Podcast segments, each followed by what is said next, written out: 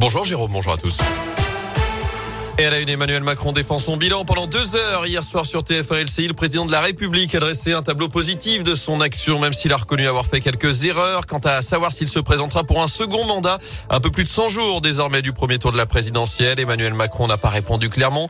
Selon lui, je cite, il n'a jamais pensé qu'on pouvait en cinq ans tout faire. Il souhaite continuer à projeter le pays à 10 ans. Exercice d'autosatisfaction en tout cas pour l'opposition. Enfin, concernant la vaccination, Emmanuel Macron juge que protéger les enfants était souhaitable, mais il écarte toute forme d'obligation cela relève du choix des parents, dit-il. D'ailleurs, y aura-t-il de nouvelles mesures sanitaires pour les fêtes de fin d'année? Un nouveau conseil de défense sanitaire est prévu demain, alors que le virus continue de circuler activement en France. Plus de 65 000 nouveaux cas détectés hier. Le Covid, qui a d'ailleurs été fatal au doyen des Français, Marcel Meis, s'est éteint à l'âge de 112 ans dans la nuit de mardi à hier à l'hôpital de Vienne, en Isère. Il vivait toujours dans sa maison de Saint-Romain-en-Galles dans le Rhône avant d'être hospitalisé au début du mois. Ils sont juges, greffiers, avocats. Ensemble, ils se sont mobilisés peu partout en France à la mi-journée hier pour dire leur colère et leur épuisement. Des dossiers toujours plus nombreux, pas assez de moyens. Dans les tribunaux, c'est un quotidien devenu intenable que les professionnels du droit dénoncent. Ça a été le cas notamment à saint entre les audiences qui finissent parfois très tard dans la nuit, les délais qui s'allongent pour obtenir un procès. Les magistrats sortent de leur habituelle discrétion pour dire leur ras-le-bol et parlent de souffrance au travail.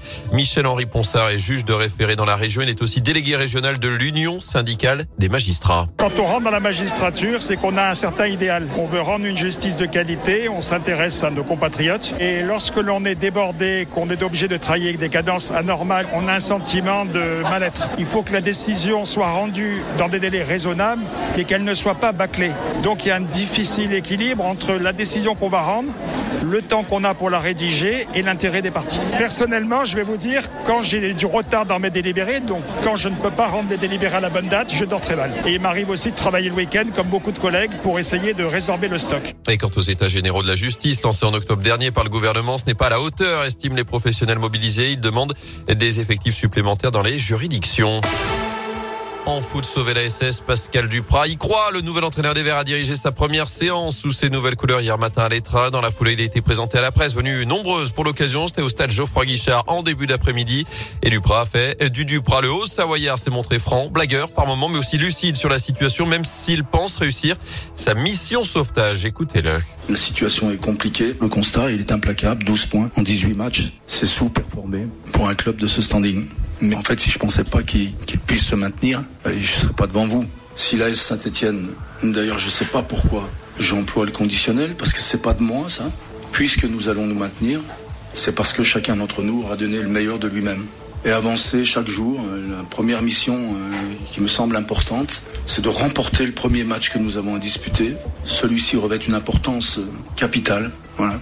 L'interview de Pascal Duprat retrouvée en vidéo sur notre site radioscoop.com. Son premier match avec les Verts, ce sera dimanche face à Lyon-la-Duchère en Coupe de France. Le premier dans le chaudron, ce sera trois jours plus tard, mercredi prochain face à Nantes. Enfin, il est interdit de bande touche et de vestiaire d'arbitre. Jean-Michel Aulas a écopé hier de cinq matchs de suspension oh ferme de toute fonction officielle. Ça fait suite à son comportement vers l'arbitre oh. Buquet en marche de Lyon-Marseille le mois dernier. En compte arrêté oh. après un jet de bouteille sur Dimitri Payet. Le président lyonnais annonce vouloir faire appel. Le joueur, lui, dénonce une forme de démission collective insupportable ce matin dans une tribune publiée dans Le Monde, alors qu'une nouvelle réunion interministérielle est justement prévue ce matin pour prendre de nouvelles mesures face aux violences dans les stades. Un homme si charmant, Jean-Michel.